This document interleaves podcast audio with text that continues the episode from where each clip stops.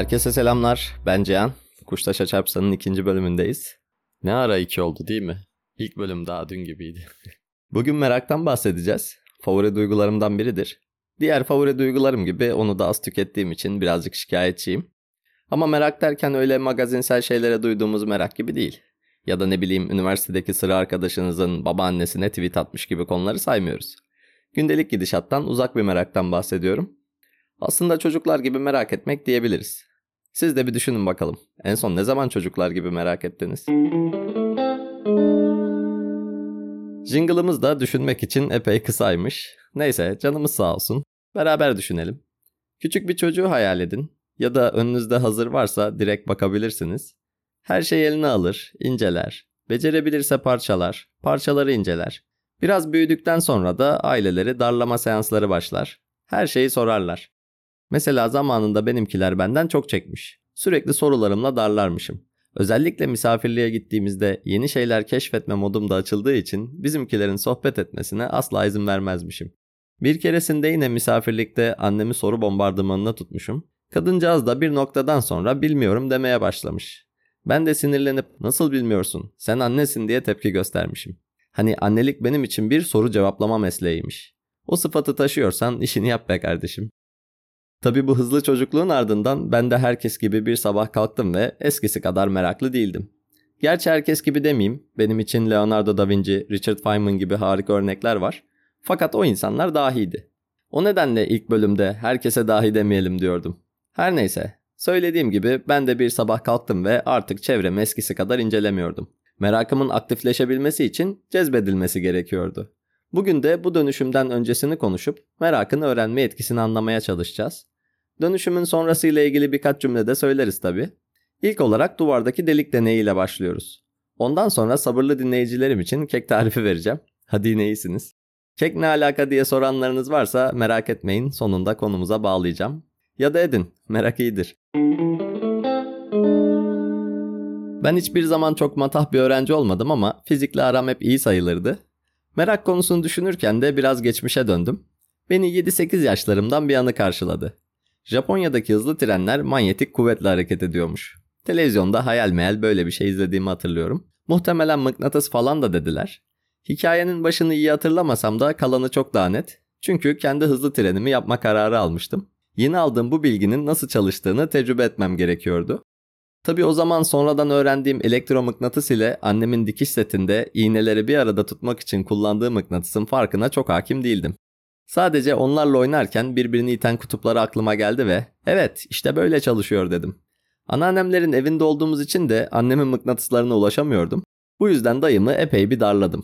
Uzun bir yürüyüşün ardından beni bir hurdacıya götürdü. Hurdacı amca da bana bir kısmı kırılmış halka mıknatıslardan verdi. O zaman kafamdaki fikir bir platform kurup altına mıknatıs hizalayacak ve ters kutbu kullanarak platform üzerinde rahat gidip gelebilecek başka bir mıknatıs yerleştirecektim. Bu da benim kendi küçük hızlı trenim olacaktı. Sonra o muhteşem cümle yüzüme çarptı. Kontrolsüz güç güç değildir. Zaten en başta mıknatısın düz bir şekilde olmasını hayal ediyordum. Fakat elimde halka şeklinde bir mıknatıs vardı ve ne kadar çabalasam da bir türlü kesemiyordum. Sonra ben bunu düzgünce kırayım, çıkıntılarını da küçük küçük kırar, beklediğim boyutlarda olmasa da istediğim şekli elde ederim diye düşündüm. İstediğim bir şekil yerine istemediğim onlarca şekil elde ettim. Paramparça olmuştu. Neyse bu vesileyle sevgili dayımdan özür dileyip kendisine teşekkür edeyim. Ben Adana'nın kenar mahallesinde kendi hızlı trenimi yapmaya çalışırken Hintli profesör Sugata Mitra da bunu fark etmiş olacak ki kendini eğitmenin mümkün olup olmadığını araştırmaya başlamış. Aslında Mitra'yı rahatsız eden ilk şey iyi öğretmenlerin gitmek istemediği bölgelerde çok keskin bir puan düşüşü olmasıymış. Bunu yazdığı bir makaleyle sayısal verilere de dökmüş. Sayılar çok önemli değil ama iyi öğretmenlerin tercih bölgeleriyle bölge puanları arasındaki korelasyon oldukça net. Muhtemelen bu zamanla kendini besleyen bir hastalığa da dönüşmüştür. Yani tercih edilmeyen bölgelerde puanlar düştüğü için o bölgedeki ailelerin çocuklarından beklentileri de düşüyordur. Dolayısıyla ek yatırımlar yapma gibi seçenekler de zamanla azalıyor olabilir. Tabi Mitra işin sadece öğretmen tarafından yola çıkmış. Detay merak edenler Mitra'nın The Hole in the Wall Self-Organizing System in Education makalesine ulaşabilirler. Daha detaylı bir diğer makale de Limits to Self-Organizing System of Learning The Kalikupam Experiment Makaleler maalesef sadece İngilizce ama Sugata Mitra'nın Türkçe altyazılı TED Talk konuşmasına da bakabilirsiniz. Henüz bu işlerde yeniyim ama bölüm açıklamalarını eklemeye çalışacağım. Tekrar konumuza dönelim. Profesör Mitra, benim hızlı tren maceramdan aldığı ilham ile eğitim için çocukların kendi ilgisini kullanabileceği ve eğitmen olmadan kendiliğinden öğrenmenin mümkün olduğunu düşünüyor. Çünkü lokasyon ve diğer değişkenlerden bağımsız bir güç. Çocuklar meraklıdır. Bunu kanıtlamak için de bir dizi deney yapıyor. Deneyin adını da tekrar edeyim. Duvardaki delik. Mitra 1999 yılında New Delhi'nin varoşlarında duvara bir delik açıyor. Oraya da korunaklı şekilde bir bilgisayar yerleştiriyor.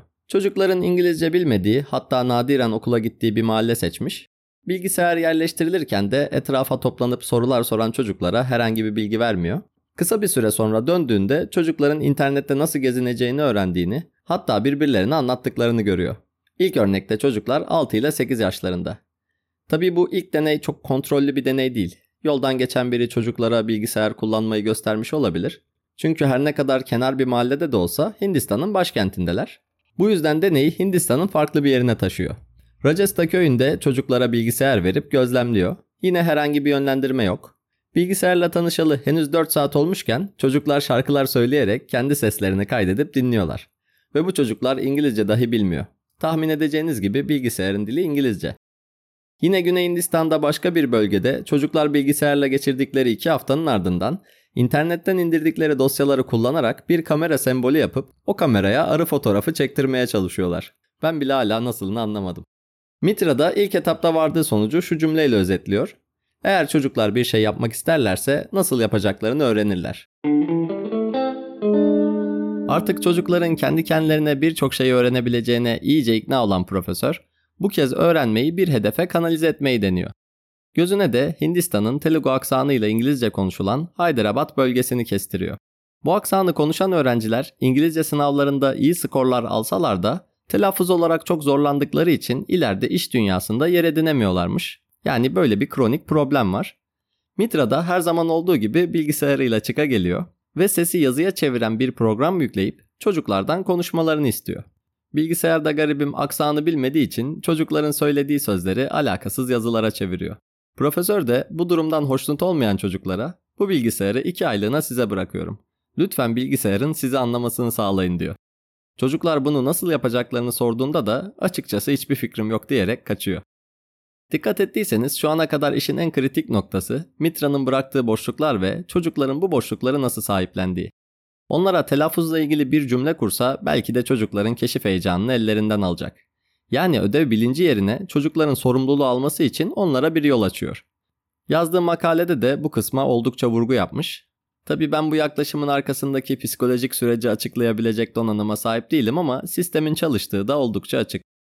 İki ay sonra profesör dönünce çocukların artık İngiliz aksanına çok daha yakın bir aksanı olduğunu gözlemliyor. Hatta bu da Uluslararası Gelişim için Bilişim dergisinde bir makale olarak yayınlanıyor. Bu deney size muhtemelen şu anki dil öğrenme uygulamalarını da hatırlatmıştır. Anladığım kadarıyla Mitra iyi sonuç aldıkça kaynak bulmakta da pek zorlanmıyor. Başka bir bölgede de çocukların oldukça sıkıcı bulduğu bir aritmetik oyununu bilgisayara yükleyip gidiyor. Ardından bu deneylerini Hindistan'ın birçok bölgesinde gerçekleştiren Mitra sayesinde 2 yılın sonunda çocukların İngilizce ve matematik konusunda ciddi ilerlemeler kaydettiğine dair birçok öğretmenden rapor geliyor. Ben de çevremdeki İngilizcesi iyi arkadaşlarımdan sık sık oyun oynamanın ya da şarkı sözlerini merak etmenin etkisini duyarım. Siz de mutlaka rastlamışsınızdır ya da onlardan birisinizdir. Tüm çalışmalarını anlatmayacağım ama işin kırılma noktası olarak gördüğüm babaanne metodunu da anlatayım. Mitra sistemin çalıştığını kanıtlasa da bu işin sınırlarını test etmesi gerekiyor. Yine İngilizce bilmeyen bir grup çocuğa bilgisayar üzerinde İngilizce biyoteknoloji dokümanları bırakıyor. Çocuklara da bu bilgisayarda bir sürü zor şey var. Hiçbir şey anlamazsınız muhtemelen diyerek yine gözden kayboluyor. İki ayın sonunda çocuklar hiçbir fikri olmadıkları konu hakkındaki testten 30 puan alacak kadar yol kat ediyorlar. 30 puan almak şartları düşünecek olursak mucizevi gibi olsa da aslında yeterli değil. Nihayetinde Mitra öğretmensiz bir eğitim modeli geliştirmek istiyor.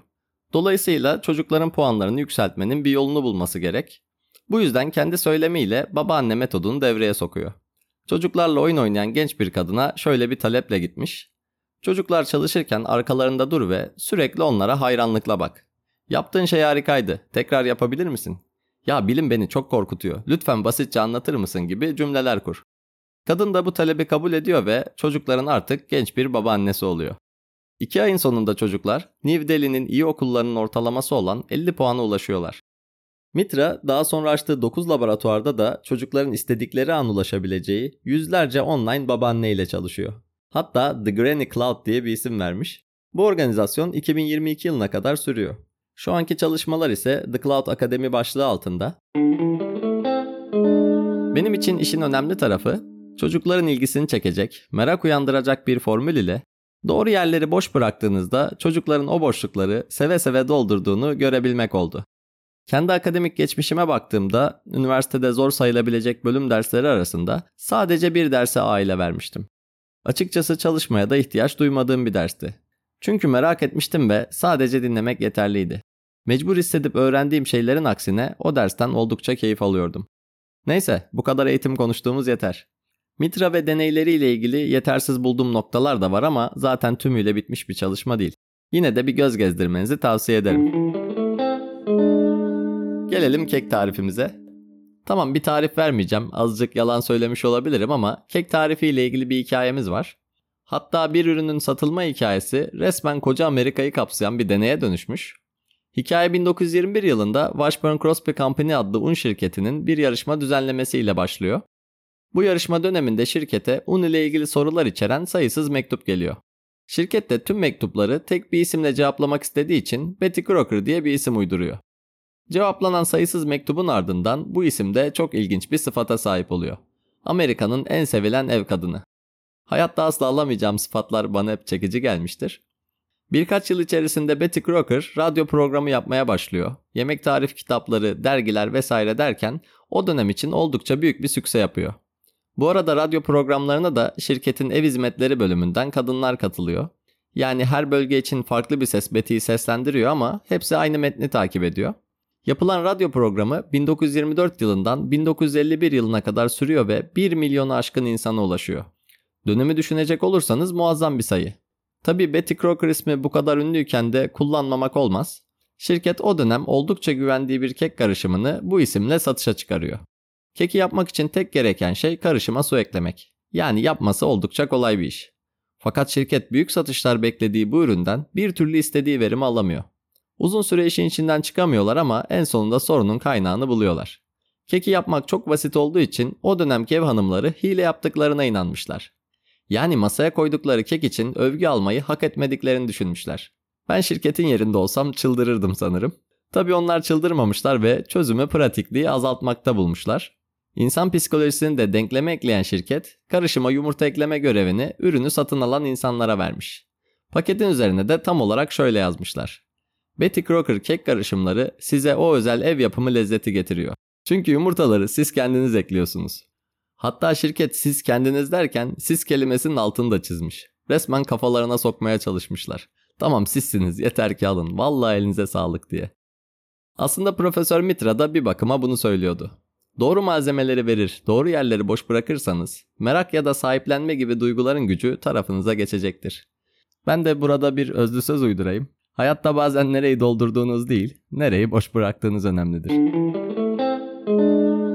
Kaydı sonlandırmadan önce çocukluk dönüşümünü sağlayan sizlerin merakını da canlandırmayı denemek istiyorum. Bunun için de bilim dünyasının bize sunduğu bilgiler arasında beni en çok etkileyen bilgiyi sizlerle paylaşacağım. Kuantum dünyasında benim gibi sıradan insanların aklının almadığı çok şey var. Ama hiçbiri beni evrenin muazzam büyüklüğü kadar etkilememiştir. Evrenin büyüklüğünü genelde ışık yılı olarak ifade etsek de bu kez yıldızlardan ilerleyelim. Bunun için de dünyaya en yakın yıldızı düşünelim. Güneş bize yaklaşık 150 milyon kilometre uzaklıktadır.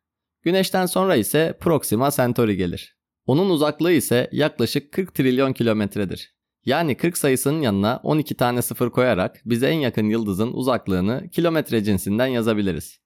Peki sizce içinde bulunduğumuz Samanyolu galaksisinde kaç tane yıldız vardır? Hani şu en yakını 40 trilyon kilometre olan yıldızlardan kaç tane olabilir? Podcast'in en kötü yanı cevabı duymamam sanırım. Neyse, Samanyolu galaksisinde 300 ila 400 milyar tane yıldız var.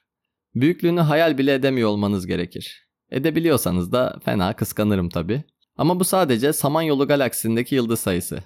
Evrenin görebildiğimiz kısmında da cüce galaksileri saymazsak ki onlar da milyonlarca yıldız içerir, Samanyolu gibi yaklaşık 2 trilyon tane galaksi var. Ben bu büyüklüğü düşündüğümde her şey inanılmaz önemsizleşiyor ama sizler için ne ifade eder bilemiyorum. Evet arkadaşlar, bu bölümde de söylemek istediklerim bu kadardı.